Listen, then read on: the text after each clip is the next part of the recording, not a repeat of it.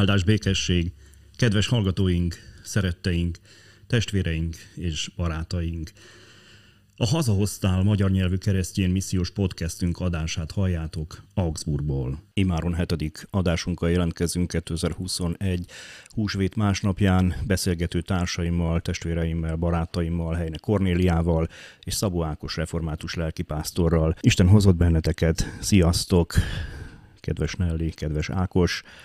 Rögtön felteszem a kérdést nektek, és a lovagiasság szabályai szerint kérem majd először Nellit, hogy válaszolj. Hogy érkeztetek meg a nagypéntekbe, a nagypéntekre ebben a járványhelyzetben, így 2021-ben? Szervusz Zsolt, és szervusz, szervusz Ákos, és szeretettel köszöntöm a hallgatókat is. A kérdésre, hogy hogyan érkeztem meg ebbe a, abba az ünnepkörbe, most elég sűrű volt ez a, ez a hét, nagyon sok felkészülést uh, tartalmazott a munka mellett, hogy vasárnap, most holnap a német gyülekezetben is húsvétot ünneplünk.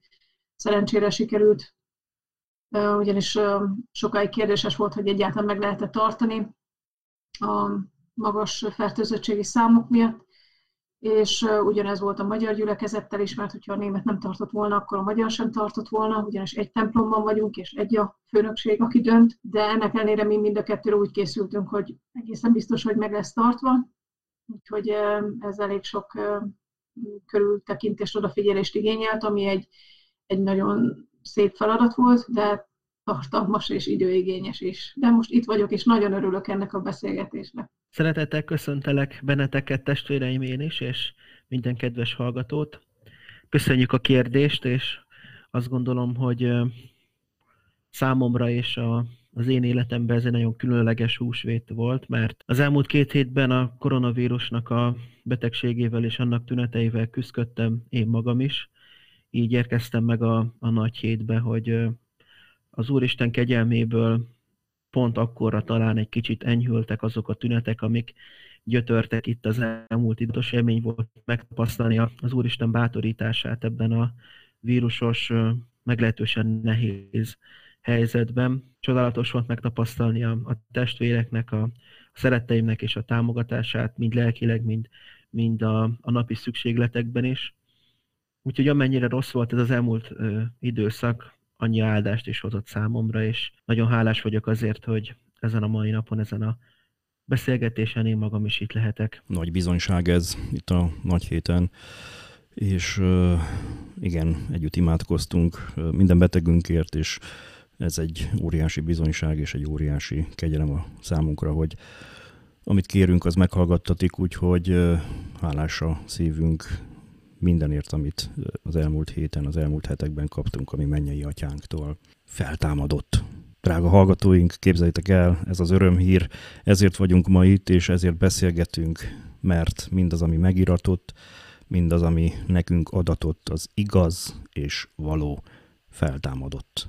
Jézus Krisztus újra itt van köztünk, mint ahogy megígérte nekünk. Ahogy szoktam, és ahogy szoktuk, egy dicsőítő ének fog következni, legalábbis egy részlet, még hozzá a refúzió előadásában a Krisztus feltámadott hallgassátok szeretettel.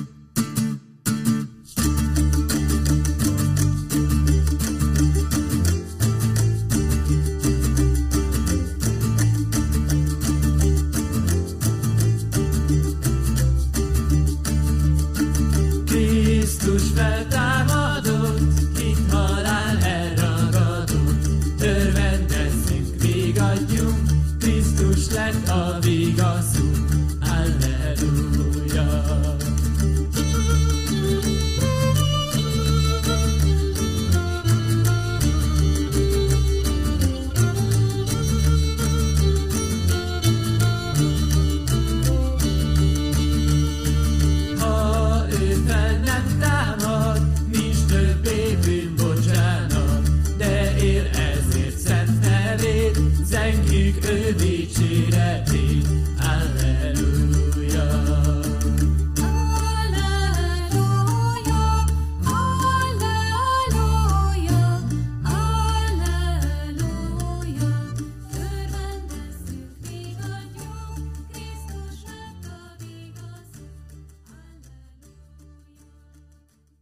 Örvendezzünk és végadjunk, de jó ezt hallani.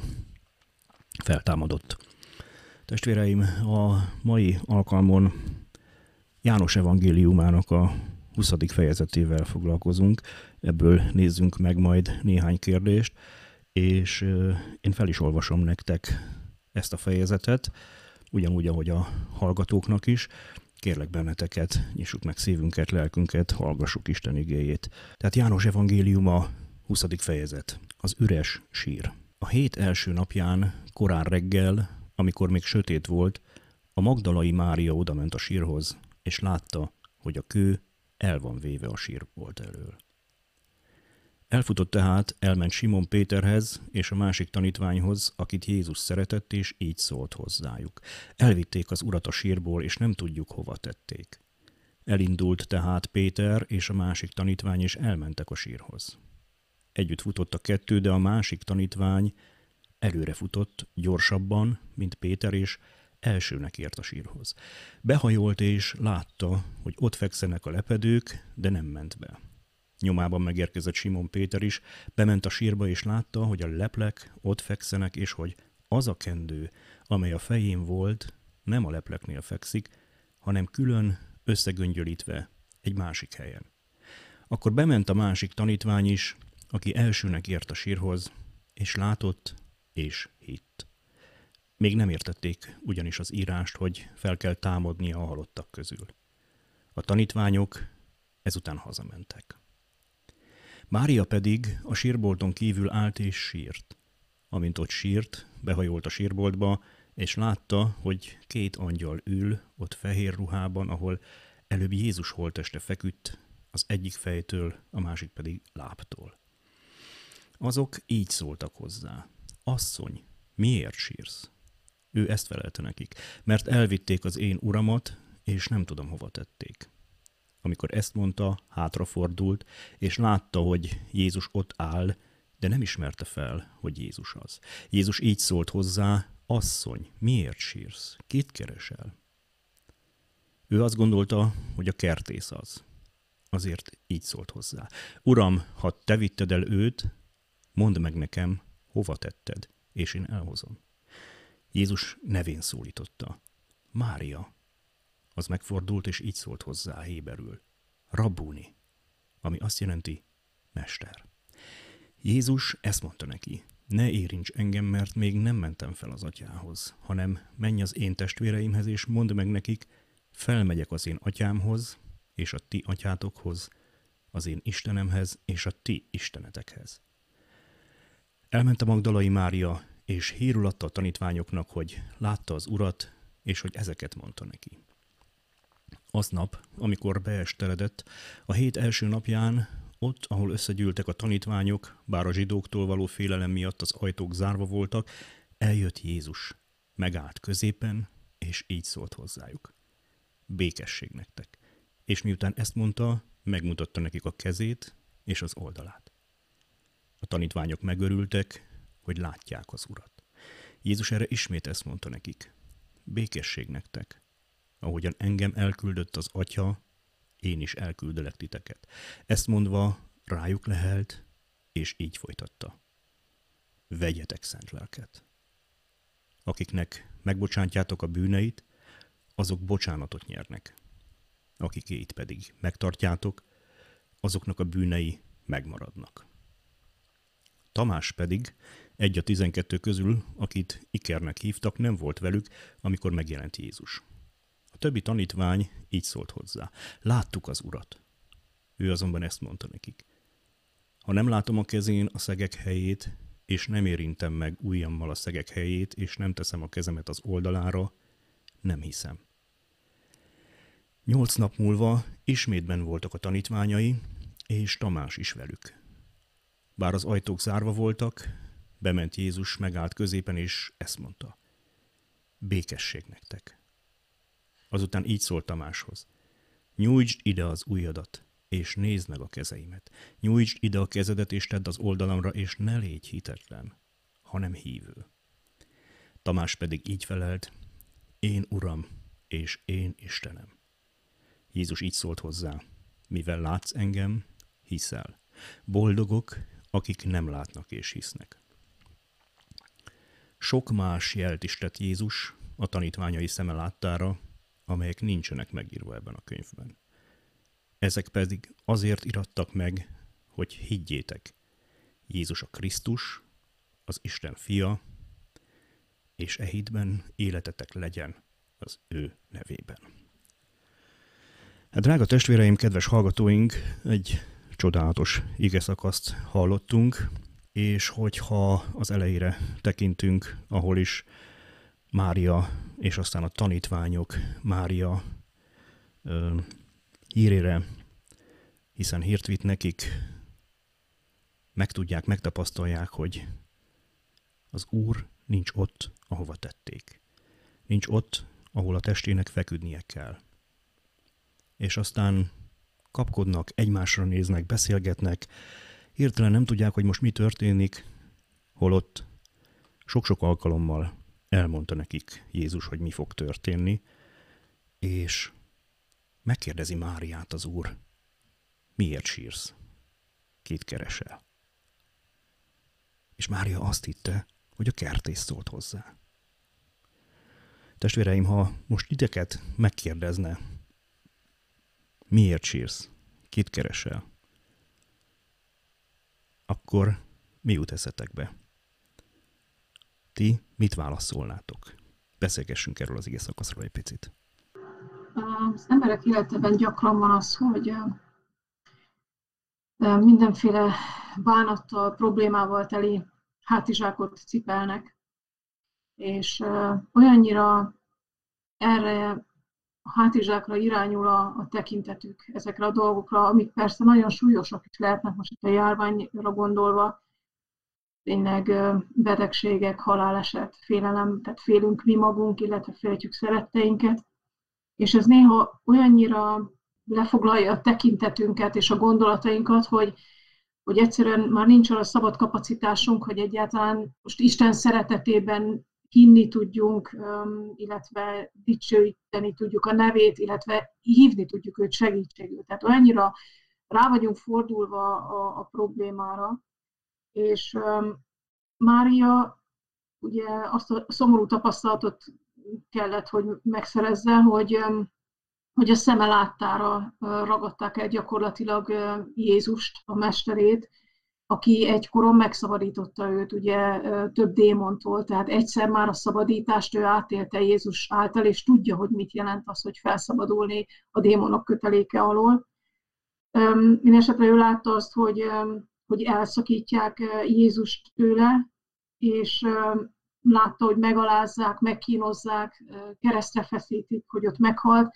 Sőt, a, a Szentírás arról is beszámol, hogy ő, ő látta is, hogy betették a sírba, hogy hova, melyik sírba tették, onnan is tudta, hogy másnap reggel, vagy vasárnap reggel, hogy hova kell menni, és végignézte a haldoklást, végignézte a halált, tudjuk a, a tudósításokból, hogy ő ott volt a kereszt alatt is, és az egyetlen vigasza ebben a helyzetben az, hogy még valamit tesz Jézusért. Tehát, hogy ő elmegy, ő még, még egyszer láthatja, még egyszer illatos olajokkal bebarzsamozhatja, valamit tehet még érte. És ez az utolsó um, szembesülés még vele, és ez a, ez a záró cselekedet, ez segít neki abban, hogy, hogy lezárja ezt a, ezt a szakaszt az életében. És amikor nem találja a holtestet, akkor teljesen kétségbe esik, mert ez a, ez a lehetőség el van tőle véve. Tehát, hogy nem, hogyan zárja le, hogy, hogyan tegyen pontot erre az egészre, hogyan találjon így, így vigaszt. Tehát olyan helyzetbe kerül, hogy hát Isten, na, itt befejeztem, itt én már nem tudok tovább haladni, ez, ez már nekem túl sok. És az emberek is sokszor éreznek így, sőt, ugye én is nem zárom ki magam, tehát én is úgy vagyok, hogy vannak olyan időszakok, pontok az életemben, amikor azt mondom, hogy na, innen már kész vége.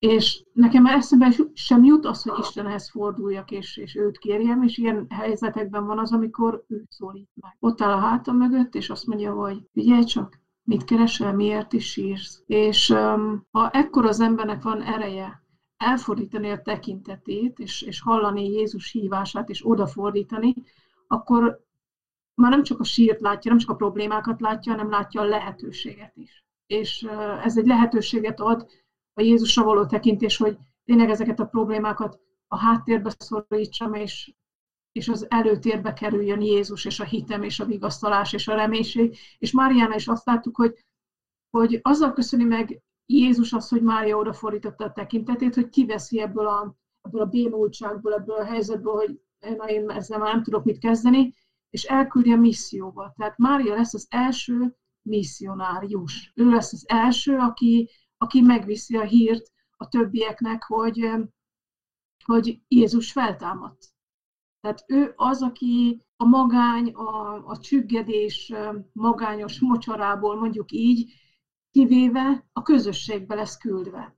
Tehát annyira más utat mutatott neki Jézus, egy annyira más tekintetet, és ez csak annyi kellett, hogy meghalljuk a, a baj kellős közepén is, a sírásaink közepén is, hogy, hogy szólít bennünket az Úr, és hogy oda tudjuk fordítani a tekintetünket, és ő pedig segít nekünk abban, hogy, hogy más szögből lássuk a problémákat, és hogy egy, egy új utat nyit nekünk, és el tudjunk indulni. Nagyon hasonlóan látom, és érzem ezt a történetet én magam is. Talán, hogyha a mai helyzetünkre ránézünk, akkor akkor méltán tehetnénk föl ugyanezt a kérdést mi is, mert az elmúlt éveket, hogyha nézzük, akkor én biztos vagyok abban, hogy, hogy minden kedves hallgatónak, de nekünk is testvéreim a, az életünkben olyan nehézségek jöttek ebben az elmúlt néhány hónapban vagy évben, amiket talán előtte sosem tapasztaltunk meg. És ezek a nehézségek annyira megtörtek bizonyos életeket, embereket, vagy akár a saját életünket is, hogy, hogy abból nagyon nehéz néha talpra állni, főleg ma. És, és tulajdonképpen ezek a gondolatok, azok az élmények, azok a hírek, amik napról napra körülvesznek bennünket, csak ezt erősítik föl újra és újra bennünk, hogy, hogy legyél bizonytalan, legyél reménytelen, vesd a bizalmadat valamibe, amire aztán a következő hírben azt mondják, hogy nem jó, és, és az ember ott áll tanácstalanul fogva a fejét, hogy miben higgyünk, mit gondoljunk, mit várjunk, és, és az az alap, amit talán sok, sokáig megszoktunk az életünkben természetesnek, az szinte mint a darabjaira hullana most ebben a, a mai helyzetben. Én azt tapasztaltam meg a, a barátok, az ismerősök, a, a családi körben itt az elmúlt hónapokban, hogy nagyon-nagyon kiszolgáltatottá váltunk, és az életünk nagyon-nagyon megtört itt az elmúlt hónapokban. Talán ma, hogyha Jézus ide hajolna hozzánk, akkor, akkor egyszerre nagyon sok millió embertől kérdezhetném meg ugyanezt a kérdést, hogy testvérem, miért sírsz? Miért lehet ez? Talán azért, mert ahogyan hallottuk is az előbb, azért ez Mária számára is egy nagyon-nagyon nehéz helyzet volt. És egy olyan helyzet, amikor talán nem is várta azt, hogy valaki megsegíti őt, és, és valahol még talán ő reményt fog látni. Vagy az életének az az alapja, amit ő is gondolt, az, az ő számára is ilyen formában nagypénteken legalábbis első látásra tényleg a darabjaira hullott. Nekem ez az ige, ez, ezt üzeni valahol, hogy Isten számára nincs olyan helyzet, és az Úr Jézus Krisztus nem tud olyan helyzetben érni bennünket, amikor, amikor ne tudná ezt a kérdést föltenni nekünk és nincs az a mélység, vagy nincs az a, nincs az a próbatétel, amikor az Úr Jézus ne jönne oda, és kérdezné meg ugyanezt tőlünk. És azt gondolom, hogyha ma valamiben keressük a, a reménységet, ma, hogyha valamiben keressük az örömöt, és, és hogy az egész megbolondult világunknak a, a ból kiszakadó megnyugvást, akkor talán ez az, amit igazán kereshetünk. És hogyha meghalljuk mi is ezt a hívó szót, akkor, akkor az életünk nekünk is helyére állhat. Hiszen, ahogy hallottuk is az előbb, azért Mária élete egy egészen más irányt vett föl ezután a történet és ezután a beszélgetés után. És milyen csodálatos volna, kedves hallgatók, testvéreim, az, hogyha ha mi is, ha próbatételek között vagyunk, akkor egyrészt hasonlóan meghallanánk az Úr Jézusnak a hívó szavát, és leülnénk, megállnánk, és tényleg elgondolkoznánk azon, hogy valójában miért sírunk. Hiszen az Úr gondviselése az, az éltet még bennünket. Az Úr kegyelme megtart bennünket. Az Úr gondviseléséből kézen fogva vezet bennünket. És hogyha ezen elgondolkozva megerősödünk, akkor egy egészen más, egy újabb, egy jobb, egy boldogabb, egy örömteli úton tudunk tovább indulni. Talán ma ez hiányzik mindannyiunknak az életéből. És a remény, mint, mint fogalom, és mint egy olyan, olyan ö, dolog, amit, amit mindenki szeretne elérni, ma nagyon sokszor talán elhangzik, hogy reméljük, hogy így lesz, reméljük, hogy úgy lesz, reméljük, hogy minél hamarabb megnyitnak a dolgok, reméljük, hogy minél hamarabb véget ér az egész rossz helyzet. Nagyon sok mindent remélünk. De drága testvéreim, kedves hallgatók, egy dolgot kell igazán remélni. Hogy az Úr Jézus odaforduljon hozzánk, és, és nekünk is egy ugyanezt a kérdést. Mert ez az igazi reménység, és hogyha az életünk próbatételeiben ezt meg tudjuk élni, akkor én hiszem azt, hogy ez egy hatalmas erőt fog nekünk adni. Nagyon szép gondolatok, amiket elmondtatok. Fontos gondolat, amit, amit Nelly hátra, hátrahagytál itt a hallgatóknak, meg nekünk Mária, mint misszionárius, a misszió. Igen, el lett küldve azzal a feladattal, ami rábizatott, az örömhírrel, az örömhírt megosztani másokkal, úgyhogy hát még hitetlenek, az azért látjuk, hogy néha problémába ütközik. Bár János evangéliumában ugye nem boncolgatja annyira, hogy ki hit neki és ki nem hit neki, mert a tanítványok azért elindultak a sírhoz, de hányszor vagyunk mi is úgy, hogy amivel elküldettünk, másoknak mondjuk, és hitetlenséget tapasztalunk, úgy, ahogy a tanítványok részéről Jézus Krisztus is tapasztalta. Ez egy nagy dilema mindig azoknak, akik misszióban vannak, és ettől függetlenül nem szabad feladni soha, hiszen látjuk, hogy Jézus mit hagyott nekünk, örökül mit hagyott hátra, és főleg a feltámadásával. Mit keresel, kit keresel, ha ezt feltesszük ismerőseinknek, barátainknak, néha a családban, akik még nem találták meg Jézust, akkor, akkor olyan válaszokat kapunk, hogy keresem az utamat, meg az igazságomat, meg egyáltalán az életemet. És hogy tudjuk, hogy ki az út, az igazság és az élet. És ide kell megérkeznünk. Ezt kell csak a szem előtt tartani, és hogyha ezeket szem előtt tartjuk, akkor a válasz adott. És hogyha Jézust a középre helyezzük, az atyát a középre helyezzük, akkor, és a Szentléleket beengedjük magunkhoz, akkor minden más a helyére kerül. És vannak könyvek, a titok, és különböző nagy-nagy okosságok leírva különböző könyvekbe, nagy pszichológusoktól, meg kutatóktól, meg, meg nagyon-nagyon sok híres embertől, vagy akár celeptől, akiktől emberek milliói várják a megoldást. Egyetlen egy valaki az, akitől a megoldást kapjuk. Ez pedig Jézus Krisztus, akit megfeszítettek, és itt van köztünk újra mert feltámadt. Ez az örömhír, kedves hallgatóink. És Jézus érdekes módon, ahogy mondja az, igen, az ajtók zárva voltak, és mégis megjelent a tanítványok között. Megjelent a tanítványok között, megállt középen, és azt mondta nekik, hogy békesség nektek. Megmutatta nekik a kezét és az oldalát, és akkor elkezdtek hinni, mert láttak. Látjuk-e mi vajon ma Jézus sebeit? Elhisszük-e? Ha igen, akkor miért? Ha nem, akkor miért nem? Hogy nincs már a sírban. Feltámadt. Mit gondoltok erről? Hát ez egy egész jó összetett kérdés. Igazából azt sem tudom, hogy hol kezdjem a választ. Um, elhiszük, hogy üres a sír. Ezzel kapcsolatosan most az jut eszembe, hogy um, nemrégiben olvastam, és nagyon érdekes volt, úgy, úgy meglepett, de teljesen igazat adok um, annak, hogy um, az emberek nagy része azt gondolja, hogy a sír azért volt nyitva, hogy Jézus ki tudjon jönni. Tehát amikor feltámadt, akkor ki tudjon jönni ezen a nyitott ajtón, és nem így van. Azért volt nyitva, hogy lássuk, hogy üres. Tehát a, egy, egy földrengés támadt, ami aztán elmozította onnan a követ, azért, hogy be tudjunk nézni, és meg tudjuk látni azt, hogy üres a sír. És, Jézus pedig nem abban a testben támad fel. Én hiszem, én abszolút hiszem azt, hogy feltámadt, semmiféle kétségem nincs ezzel kapcsolatosan, és a, azzal kapcsolatosan sem, hogy nem úgy támad fel, mint mondjuk Lázár, vagy az egyéb személyek, akik mondjuk az új szövetségben, vagy akár az ószövetségben is újra feltámadtak, mert ők vissza lettek hívva az életben.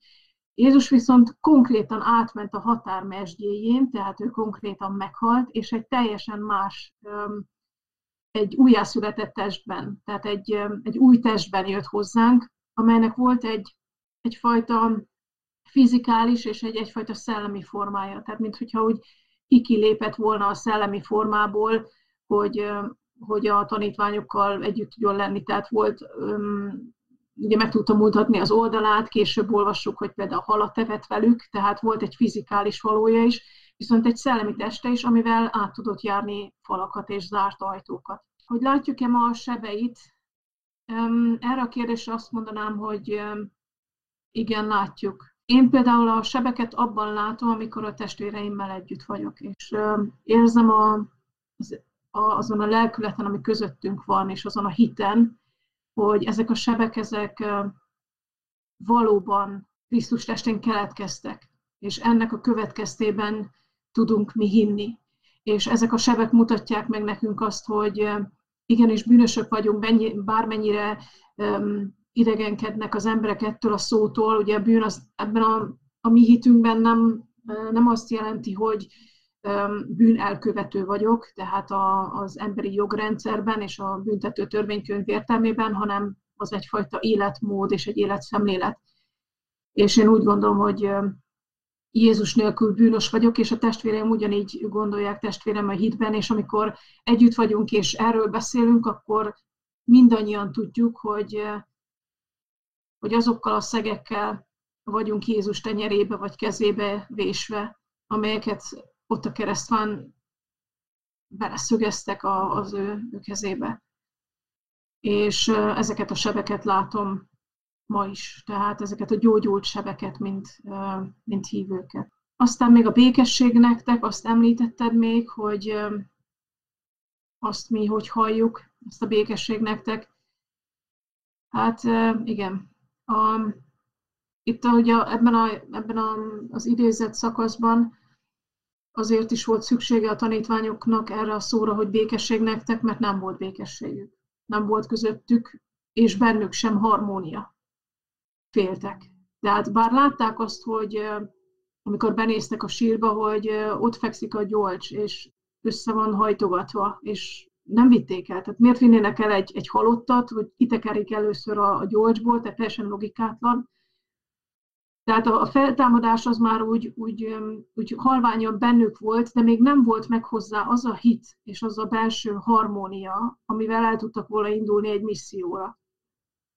És amikor Jézus megjelent az első, amit mondott, hogy békesség nektek, hogy legyen békesség közöttetek is, ebben a helyzetben is, és velem is. Tehát legyetek velem együtt békességben, harmóniában. Ugye ennek a békesség szónak az a második jelentése, a harmónia, az összhang. Úgyhogy hát igen, a testvériség az egy szép dolog, viszont a, a közöttünk lévő harmóniára is nagyon kell ügyelni, és hogy tényleg össze tudjuk hangolni az együttlétünket is. Most így hirtelen ezek jutnak eszembe. Nekem ez az egész történet és ez az egész rész, valahol a, az Úrnak a csodálatos kegyelmét mutatja meg ismét. Mégpedig abból a szempontból, hogy, hogy Jézus azzal, hogy föltámadt, már önmagában egy olyan csodát jelentett mindannyiunk számára, amit tényleg nehéz emberi keretek között a természet törvényei alapján megmagyarázni, sőt valószínűleg nem is lehet. De pont ez a hitnek a lényege, hogy a nem látott dolgok felől való bizonyosság, és egy olyan fajta bizalom, ami, ami túlmutat mondjuk a, a fizikai világnak a törvényein.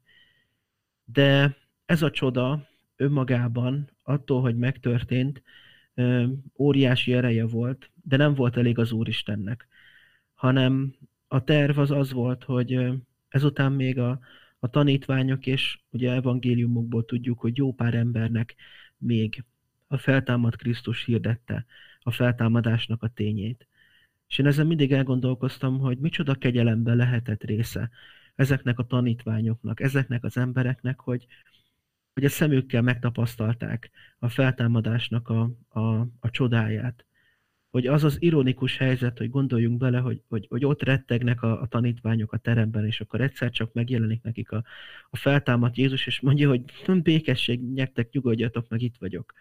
Szóval döbbenetes erő van ebben a, a néhány versben, és, és talán Tamásnak a viselkedését is, ahogy látni fogjuk, meg, a, meg azt, hogy mondjuk a, a sebek, ez egy olyan dolog szerintem, ami azért ma is nagyon sokszor, nagyon sokszor kérdés lehet számunkra, hogyha ha Krisztus ott állt a tanítványok előtt, akkor, akkor vajon kit láttak, vagy mit láttak abban. És a kérdés számomra ezt üzeni, hogyha látjuk Krisztusnak a sebeit ma, akkor látjuk azt az óriási áldozatot, amit hozott értünk.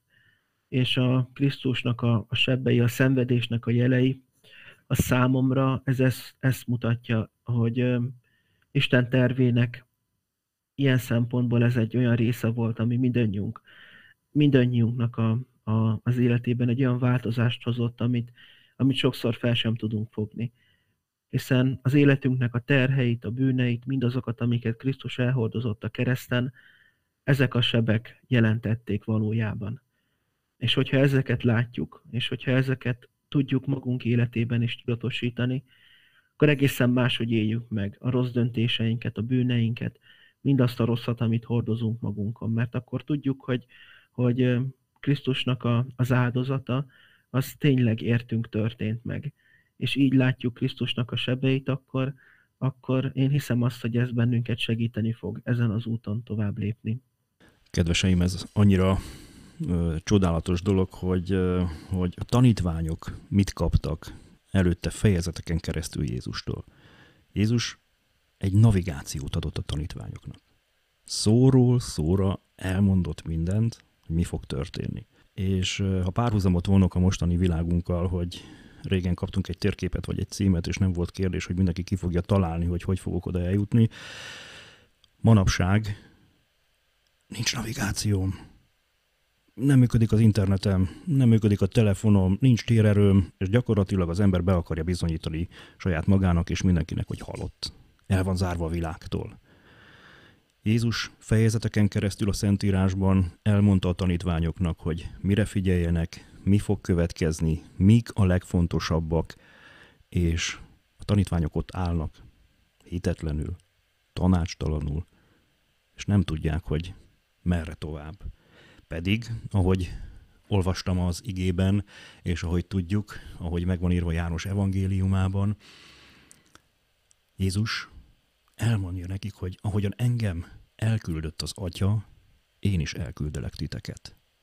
Ezt mondva rájuk lehelt, és így folytatta, vegyetek szent lelket. Feladattal bízta meg őket, mert mindaz, ami megiratott, neki ehhez kellett magát tartania, és a tanítványoknak feladatot adott. Megkapta a tanítvány, minden egyes tanítvány a GPS koordinátákat, mit kell tenni, és a tanítványok ott állnak, és megkapják a navigációt amiben minden megvan, a szent lelket. És ö, kaptak hozzá mesenyelven szólva egy varázspálcát. A varázspálca pedig az, hogy akinek megbocsátjátok a bűneit, azok bocsánatot nyernek. Isteni erőt kaptunk Jézus Krisztustól, a tanítványok. Nekünk kell először megbocsátani és ha mi megbocsátunk bárkinek, akkor azoknak megbocsáttatik. Nagyon nehéz belegondolni ezekbe a szavakba, hogy micsoda magasságokba emelt bennünket az Úr. Micsoda hatalmat adott a kezünkben, és, és, és ez egy nagy felelősség, ami, ami nyomja a vállunkat. És pontosan ez a lényege, hogy kicsik vagyunk mi emberek ahhoz, hogy egyedül elviseljünk mindent. Isteni magasságokban egyébként sem tudunk tenni semmit, hiszen isteni magasságban csak az Úr Jézussal és a Jó Istennel tudunk együtt olyan dolgokat megtenni, amit megígért nekünk. Egyedül, emberként nem. És hogyha visszamegyünk néhány fejezetet, szintén Jézus megígérte nekünk a pártfogót. Hogyha én nem leszek veletek, majd az atyám és én elküldünk nekitek valakit. A pártfogót, aki, aki majd bennetek lesz. És ez garantálja nekünk, hogy ennek a GPS-nek az akkumulátora soha ne merüljön le.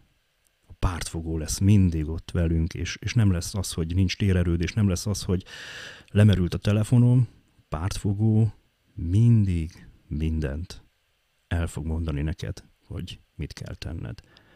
A pártfogót azonban meg kell szólítanod. A pártfogót meg kell szólítanod mindig, amikor isteni magasságokba akarsz menni. Isteni magasság pedig a megbocsátás. Testvéreim, tudjuk, hogy nem egyszerű megbocsájtani a másiknak. Mitől olyan nehéz? Mitől olyan nehéz azt mondani valakinek, hogy bocsáss meg? Azért, mert ott áll mögöttünk a szétdobáló, és az önzőségünket tolja elénk. Az egót. Jézus pedig elmondta, hogy nem. Nem az a fontos. A megbocsátása fontos. Érezzük Jézus lehelletét szerintetek? És hogyha igen, akkor, akkor, akkor mi a dolgunk? Általánosságban, illetve mi a dolgunk a mai naptól? Um, én visszatérnék még egy pillanatig arra a békesség nektek megduplázására. Az első békesség nektek az az érzésem szerint arról szól, hogy megnyugtassa a, és egy kicsit úgy, úgy rázza a, a tanítványokat, tehát, és azt is olvasuk, hogy, és örültek, hogy látják. Tehát ez az, ez az első békesség. De ez az öröm, ez még nem elég arra, hogy el is küldje őket. Tehát afelett, hogy én örülök, hogy engem Jézus megváltott, mert én ezt megértettem, még nem tesz, ez még nem tesz engem képessé arra, hogy én valóban um, szolgáljak is neki, és, és eredményesen szolgáljak neki. Tehát az öröm még kevés. És ehhez kell a második békesség, ez már valóban az Istenben benne lévő békesség, a teljes összhang Istennel. Ahogyan elküldött engem az Atya, úgy küldelek el én is titeket, tehát ez már egy hasonlat, nem ugyanaz, de hasonlat, és ez az összhang, és ezt az összhangot megteremtendő lehet rájuk, és mondta, hogy vegyetek szent lelket. Tehát egy, egy egyfajta bensőséges kapcsolatot alakított ki velük ezzel a, a lehelettel. Ez nagyon érdekes az a lehelet, hogy az Ószövetségben kétszer láttam ezt előfordulni, és az Új Szövetségben csak ezen az egyetlen helyen. Az első az, amikor Isten belelehelte önmagát, a lelkét az emberben, miután megteremtette a porból. Tehát itt látszik már az, hogy micsoda bensőséges kapcsolatot jelent ez a, le, ez a lehelet. A második pedig Ezékielnél van, amikor a csontokba életet lehel Isten. Itt a, a vegyetek szent lelket, ez érdekes egy kicsit a, így nyelvi szempontból, hogy a, a vegyetek az egy kicsit olyan aktív, tehát úgy tűnik a magyar fordításban, mint hogyha én nekem választási lehetőségem van, hogy ah, hát most van kedvem, úgyhogy fogom és veszek egy, egy darab szent lelket magamnak, de a fordításban a görög eredetiben, vagy a görög eredetiben inkább úgy hangzik, illetve úgy lehetne fordítani, hogy kapjatok. Tehát én adom, és ti nektek ott van a lehetőség, hogy ezt elfogadjátok, és ott van a lehetőség, hogy ezt visszautasítjátok hogy miért van szükség erre a Szentlélekre, amit te is mondtál, ugye a bűnbocsánat, és hogy milyen felelősséget kaptunk. Viszont ne felejtsük el, hogy ez a Szentlélek, ez valójában azért kapjuk, hogy, hogy rá tudjunk hangolódni a mennyei döntésre. Tehát nem az van, hogy én itt eldöntöm, hogy na én most megbocsátok, vagy éppen nem bocsátok, és ez az én egyedüli felelősségem, és majd a, a mennyek országa igazodik én hozzám és az itteni földi döntésemhez, hanem a Szentlélek segítségével én teljes összhangban tudok lenni az Atya akaratával, és ezért őt fogom tudni képviselni itt a Földön, és az ő akaratát fogom tudni képviselni. Tehát én így értelmezem ezt a vegyetek szent lelket és az utána lévő felszólítást. Ezzel a vegyetek szent lelket és a, az utána lévő feladattal, ezzel a megbocsátjátok a bűneit, és bocsánatot nyernek, és megtartjátok, azok megmaradnak, ezzel gyakorlatilag azt fejezi ki Krisztus, hogy az apostolokat a, a bűn elleni harcba küldi. ezekkel a fegyverekkel, ugye a Szentlélek fegyverével. És ez valóban egy óriási feladat, hogy hogyan bánjunk azokkal, akik még a, a bűnben vannak, és ha hogyan viszonyuljuk hozzájuk. Ha, ha túlságosan közömbösek vagyunk, az nem jó. Ha túlságosan kegyetlenek vagyunk, az sem jó. Nem szabad cinkosnak sem lenni. Tehát bármi történik, hogyha bűnösökkel beszélünk, bűnösökkel vagyunk kapcsolatban, de akár önmagunkkal is, akkor az elsődleges cél mindig a helyreigazítás. És ez csak úgy lehet, ugye, hogy te is mondtad, a GPS-szel, a Szentlélek GPS-ével, ahogy ő mutatja az irányt. Tehát nem én ember döntök el, döntöm el, hanem én a hívő, a, a szent lelket vevő döntöm el. Igen, tehát a tanítványoknak azért jó, jóval nagyobb falat volt a feladat, nekünk már az is elég, hogyha ha önmagunkkal kapcsolatban ezt uh, tudjuk alkalmazni, illetve a közvetlen um, környezetünkkel. És uh, a pártfogóval kapcsolatosan, amit mondtál, hogy uh, nem merül le az elem, hát igen. Na ez az, a, az ami, ami egy óriási feladat még, hogy tényleg kapcsolatban legyünk vele. Ugyanis ha lemerül az az elem, vagy ha elfelejtjük megkérdezni az ő véleményét, és úgy ítélkezünk, és úgy hozunk döntéseket emberek feje fölött, akik éppen előttünk vannak, akkor úgy mellé tudunk trafálni, mint annak a rendje. És mivel az emberek minket hívőként ismernek, ezért egy nagyon rossz képet adunk le Jézusról és a mi Istenünkről. Úgyhogy ez egy, ezért is nagy felelősség hogy ennek a kapcsolatnak mindig működnie kelljen. És hát az Ószövetségben azt látjuk, hogy a bűn az mindig az embert sújtja. Tehát ha védkeztél, akkor megkapod a magadét érte. Az új szövetségben Jézussal, a kereszthalállal megkaptuk azt a lehetőséget, hogy, Jézus ezt átvállalja helyettünk, tehát a bűnünket.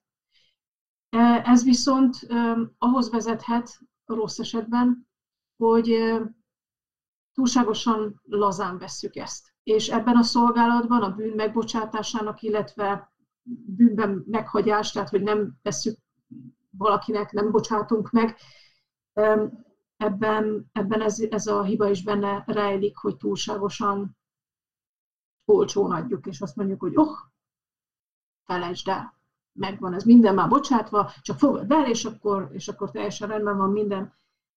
Nem. Tudatosítanunk kell akkor is, hogyha megbocsátunk, hogy ez csak akkor érvényes, hogyha ezt a, a kereszt elé való odaborulás kíséri. Nincsen olcsó kegyelem. Ingyen kegyelem van, de olcsó kegyelem nincs. Számomra ez a megyetek szent lelket felszólítás Jézustól, az egy kicsit talán azt is próbálja elmondani nekünk, amiről itt a ezt megelőző néhány vers, és talán az ezt követő történet is szól, hogy, hogy azért is vegyetek szent lelket magatokra, mind a mellett, amit itt az előbb hallottunk, hogy meglegyen bennetek a kellő hit, hogy most már higgyétek el végre azt, ami most már itt van a szemetek előtt. Mert ugye hisszük és valljuk, és tudjuk, hogy a, a Szentléleknek az egyik legnagyobb munkája az, hogy az igazi hitre eljuttat bennünket. És akkor, amikor Jézus azt mondja a tanítványoknak, hogy, hogy vegyetek szent lelket, akkor a megbocsátás, amiről itt beszél mellett, talán az is benne van, hogy, hogy legyen akkor a hitetek, hogy most már itt vagytok, láttatok, most már tudjátok, hogy miről kell bizonyságot tennetek. És számomra ennek ma is nagyon nagy üzenete van, mert sokan vagyunk, azt gondolom, akik, akik hitben járunk és hitben élünk, de nagyon fontos az, hogy ezt a hitünket ezt tényleg úgy tudjuk megélni, mint az első tanítványok, akik, akik akár ebben a történetben is szerepeltek. Hiszen az, hogy megkapták a kellő hitet, megkapták a, a, mindazt a tanítást, amit Jézus adott nekik. Utána az egész életüket arra szánták, hogy, hogy hirdessék az igét, és minél több embert megtérítsenek, minél több embert eljutassanak a, a, a megtérésre, és sokak ugye az életüket is áldozták ezért. És egy kicsit, hogyha ezt a mai korunkra nézzük, akkor szerintem ebben mindannyiunknak nagy felelőssége van. Abban, hogy hogyan vállaljuk föl a hitünket, hogy mindazt, amit kaptunk a, a lélektől, Jézus Krisztus által ezt hogyan tudjuk mondjuk a környezetünknek továbbadni, a családunkban hogyan tudjuk ezt továbbadni, és, és hogyan tudjuk ezt megtapasztalni. Akár például a megbocsátáson keresztül, aki, amiről itt ugye szó van az ezt követő versekben. De rengeteg olyan hétköznapi helyzetet tudnánk mondani, ami, ami tényleg egy hitvallási helyzet, amikor, amikor tényleg az a hit, ami ott van bennünk, az, az számon lesz kérve. Én arra biztatlak benneteket, minden kedves hallgatót és minden testvéremet, hogy, hogy éljük meg ezt a hitet, amit kaptunk. Vagy hogyha ha még úgy érzitek, hogy, hogy ez a hit ez nincs ott az életetekben, akkor, akkor, akkor nagyobb odaszánásra, több figyelemre, és még több imádságra van szükség, hogy a lélek ajándék az, az el tudjon érni mindannyiunkat. És hát az evangéliumnak megvan a célja. Ezt a 30. és a 31. versekben János evangéliumában csodálatosan olvashatjuk. Ha valaki esetleg céltalan lenne még ezek után, akkor teljesen egyértelmű GPS koordinátákat kapunk, amely így hangzik. Sok más jelt is tett Jézus a tanítványai szeme láttára, amelyek nincsenek megírva ebben a könyvben.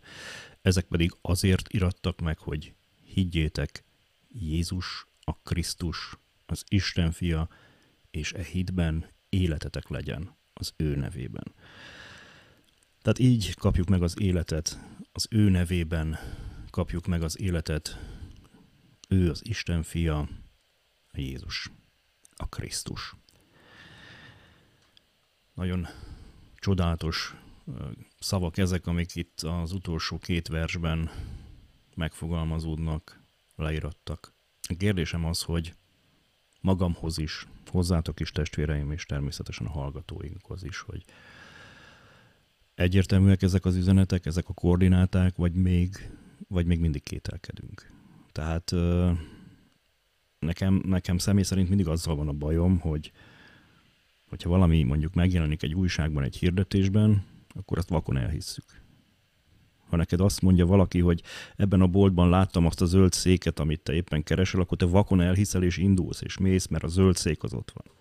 Ha a hitünket éljük meg, és ezt az örömhírt másnak kell átadni, és szívből jön, akkor az arcokon a visszajelzés az ugye elég színes, hogy így fogalmazzak. Tehát vannak visszajelzések, amik csak nem elutasítóak, de, de úgy, úgy, úgy enyhén és finoman azt mondják, hogy jó-jó, persze. Vannak elutasítások. Vannak durva elutasítások. És hát a Krisztus követők, akiknek elmondod az örömhírt, ők pedig megnyitják a szívüket, mosolyognak, és látod a tüzet a szemekben. És ezzel az üzenettel küld el bennünket Jézus a Szentlélekkel. Küld el bennünket, hogy a Szentlélek majd minden szót a szátokba ad. A Szentlélek majd minden cselekedetet meg fog nektek mutatni, amivel ti másokat meg tudtok nyerni. Nem magatoknak, nekem, és rajtam keresztül az atyának, és az atyán keresztül az örök életnek.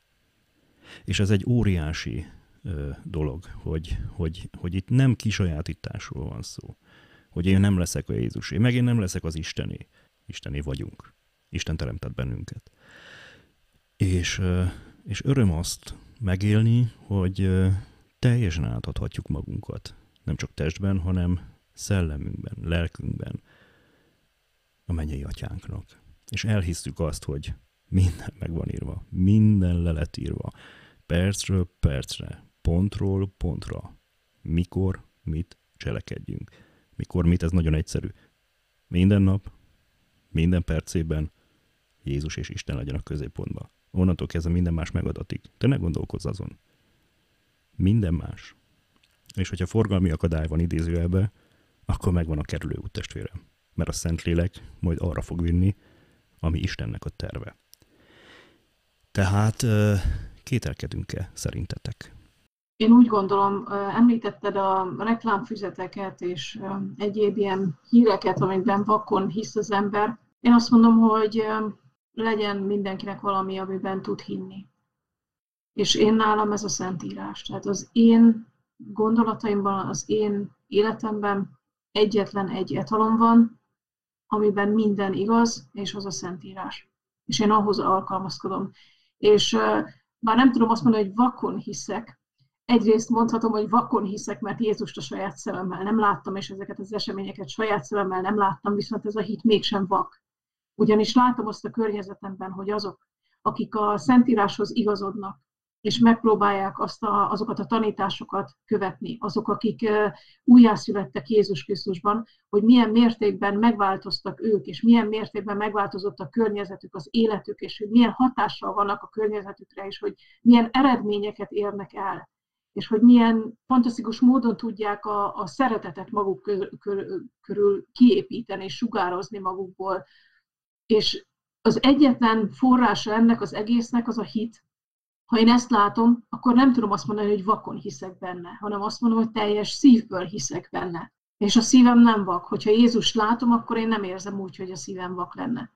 És nekem a Szentírás az etalon. Természetesen vannak kétségeim, de ezek a kétségeim inkább saját magammal kapcsolatosak, amikor, amikor nem érzem azt, hogy összhangban lennék Istennel, és, és elbizonytalanodok, de ez a bizonytalanság, ez kizárólag önmagamra vonatkozik, és a saját egómra, ami ráépül arra a, arra a magra, ami, ami gyakorlatilag bennem Jézus. Tehát a bizonytalanságnak semmi köze nincs az én Jézusomhoz, hanem az csak én hozzám, tehát velem kapcsolatos. És ez attól függ, ezek az ingadozások, hogy um, akkor abban a pillanatban milyen kapcsolatban állok a lélekkel, mennyi időt hagyok neki, mennyi teret hagyok neki az életemben. És a reakciókkal kapcsolatosan, amit mondtál, hogy ha beszélünk Jézusról, az emberek hogyan reagálnak, igen, nagyon tud fájni, amikor az emberekkel elutasítóak, sőt, kifejezetten durvák. Ezek, ezek a helyzetek nagyon meg tudnak engem is viselni. Viszont én úgy gondolom, hogy az én szeretetem, ami Jézusra irányul, az belülről jön, és nem kívülről. Tehát bár hatnak rá a reakciók, de inkább egy egyfajta Fájdalom az ő nevéért, és sajnálat azért az emberért, aki ilyen elutasítóan viselkedik. De nem veszem magamra a, az elutasítást, hiszen ez nem rólam szól, nem az én személyemről, hanem Jézus Krisztusról. Én biztos vagyok abban, hogy főleg a mai korunkban a, a sátánnak, a szétdobálónak, a rossz erőnek, bárhogy is nevezzük, az egyik legnagyobb fegyvere és az egyik legsikeresebb támadási módszere az ez, amikor valamit Isten elénk rak, mondjuk a Szentíráson keresztül, vagy mondjuk akár egy-egy élethelyzeten keresztül, és jön a, jön a, a, a sátán, és azt mondja, hogy biztos, hogy ezt mondta Isten? Mint ahogyan az első kísértésben is ezt láthatjuk a bűneset során, az első emberpárt is hasonló módon támadta meg a, a kísértő. Valóban ezt mondta Isten? Nem, hát nem ezt mondta.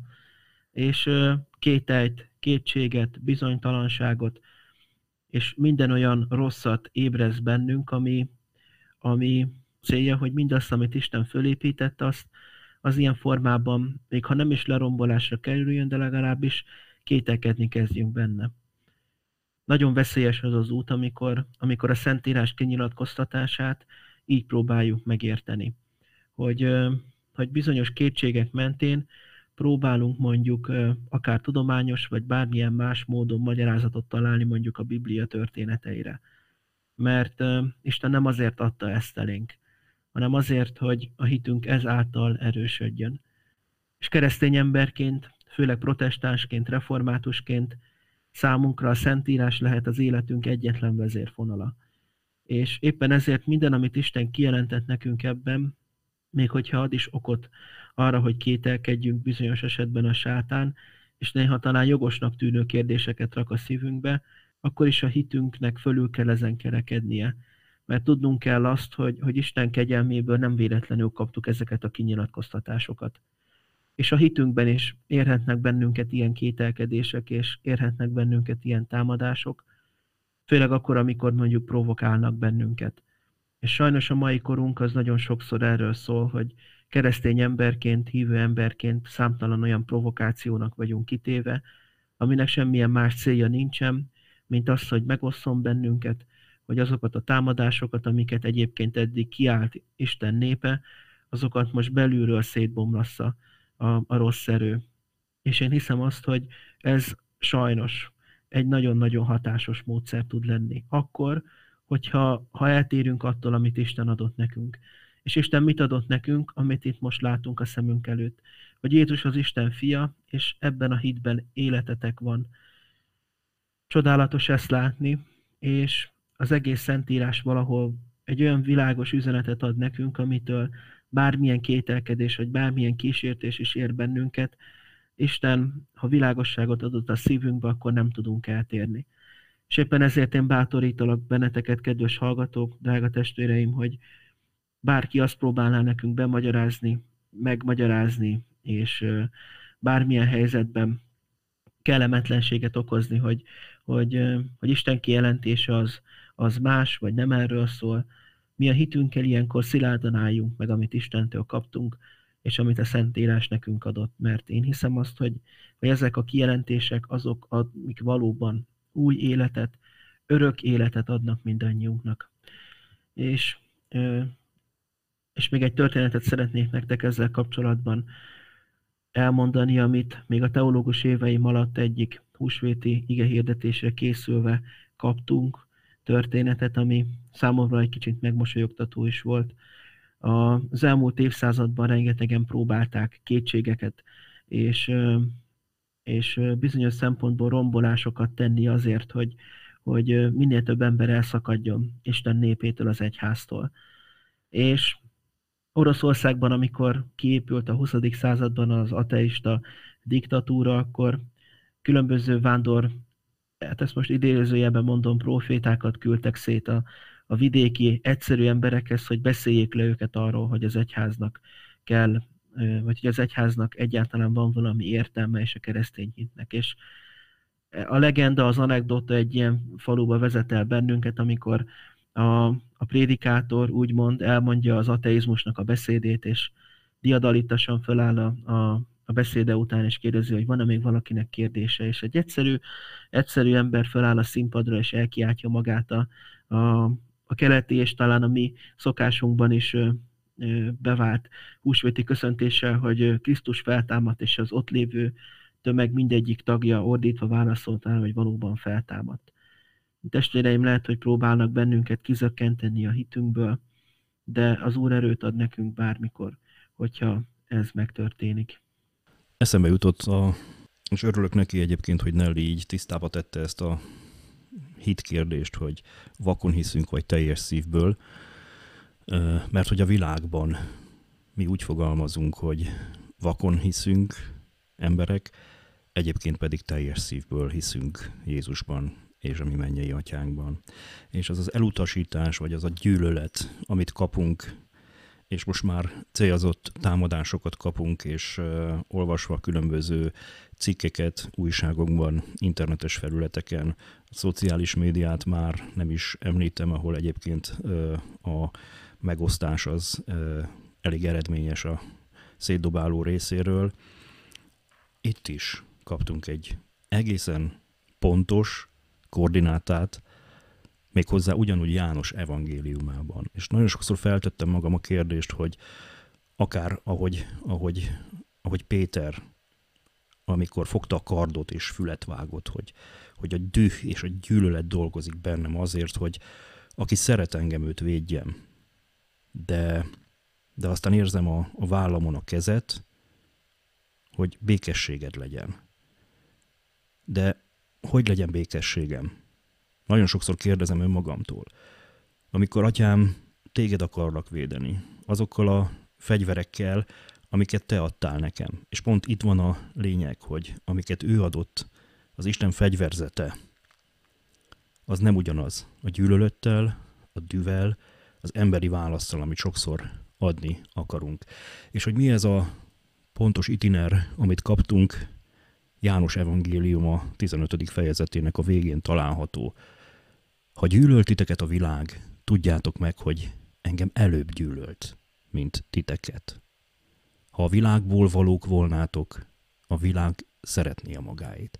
De mivel nem a világból valók vagytok, hanem én választottalak ki titeket a világból, azért gyűlöl titeket a világ.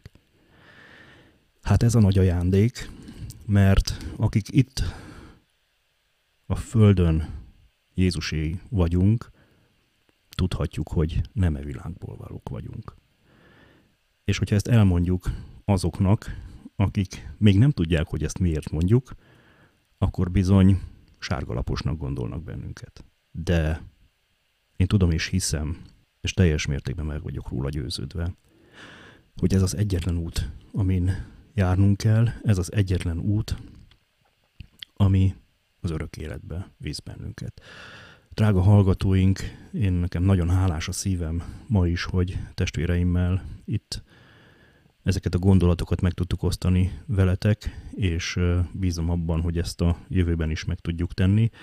Szokásunkhoz híven szeretném kérdezni Nellit és Ákost, hogy a hallgatóknak így a műsorunk végén néhány mondatban mi az az üzenet, amivel útnak engedjük őket a következő hétre.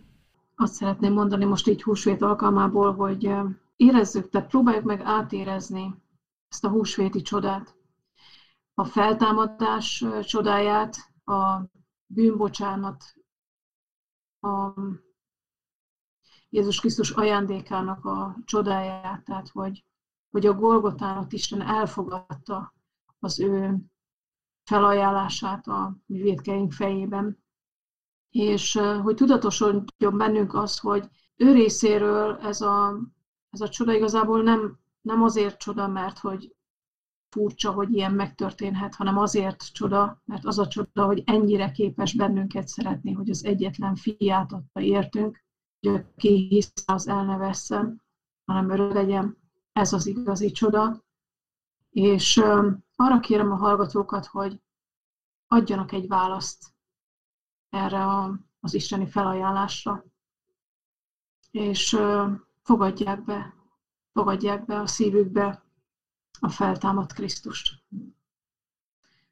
És nagyon szépen köszönöm azt, hogy itt voltak a hallgatók velünk, és én is remélem, hogy még találkozunk, és nagyon szépen köszönöm neked is, Ákos és Zsolt, ezt a lehetőséget is, és ezt a tést. Áldott húsvéti ünnepeket kívánok!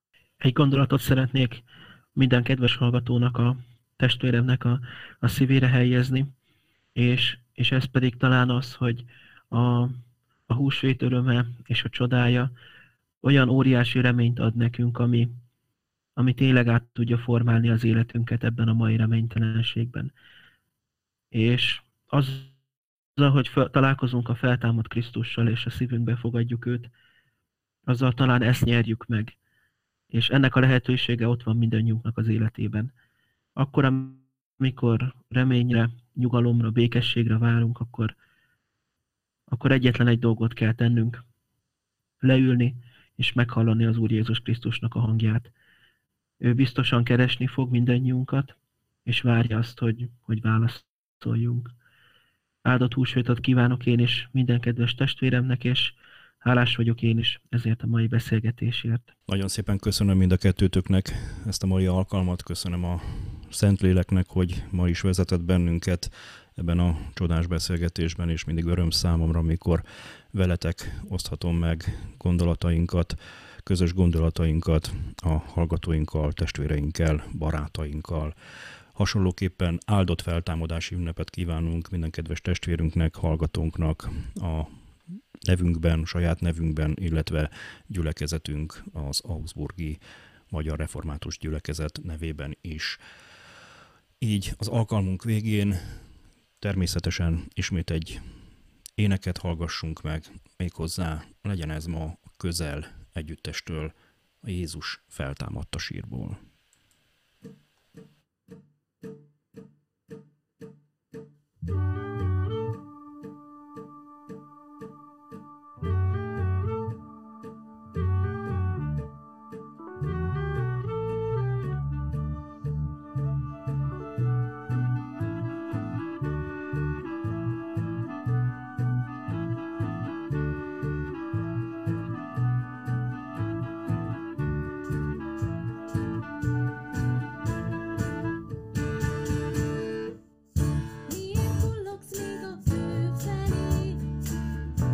Jesus está clamando.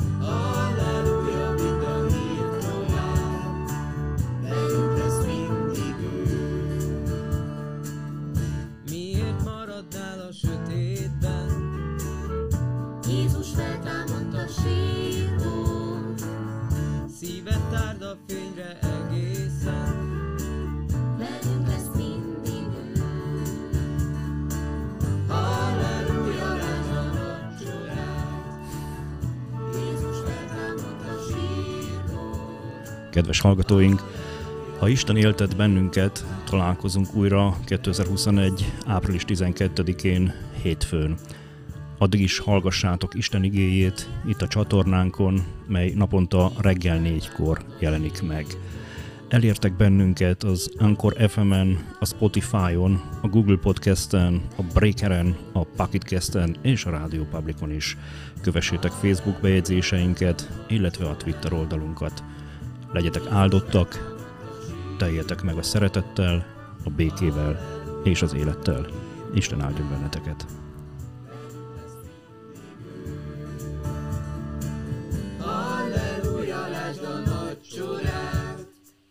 Jézus feltámadt a sírból, Halleluja,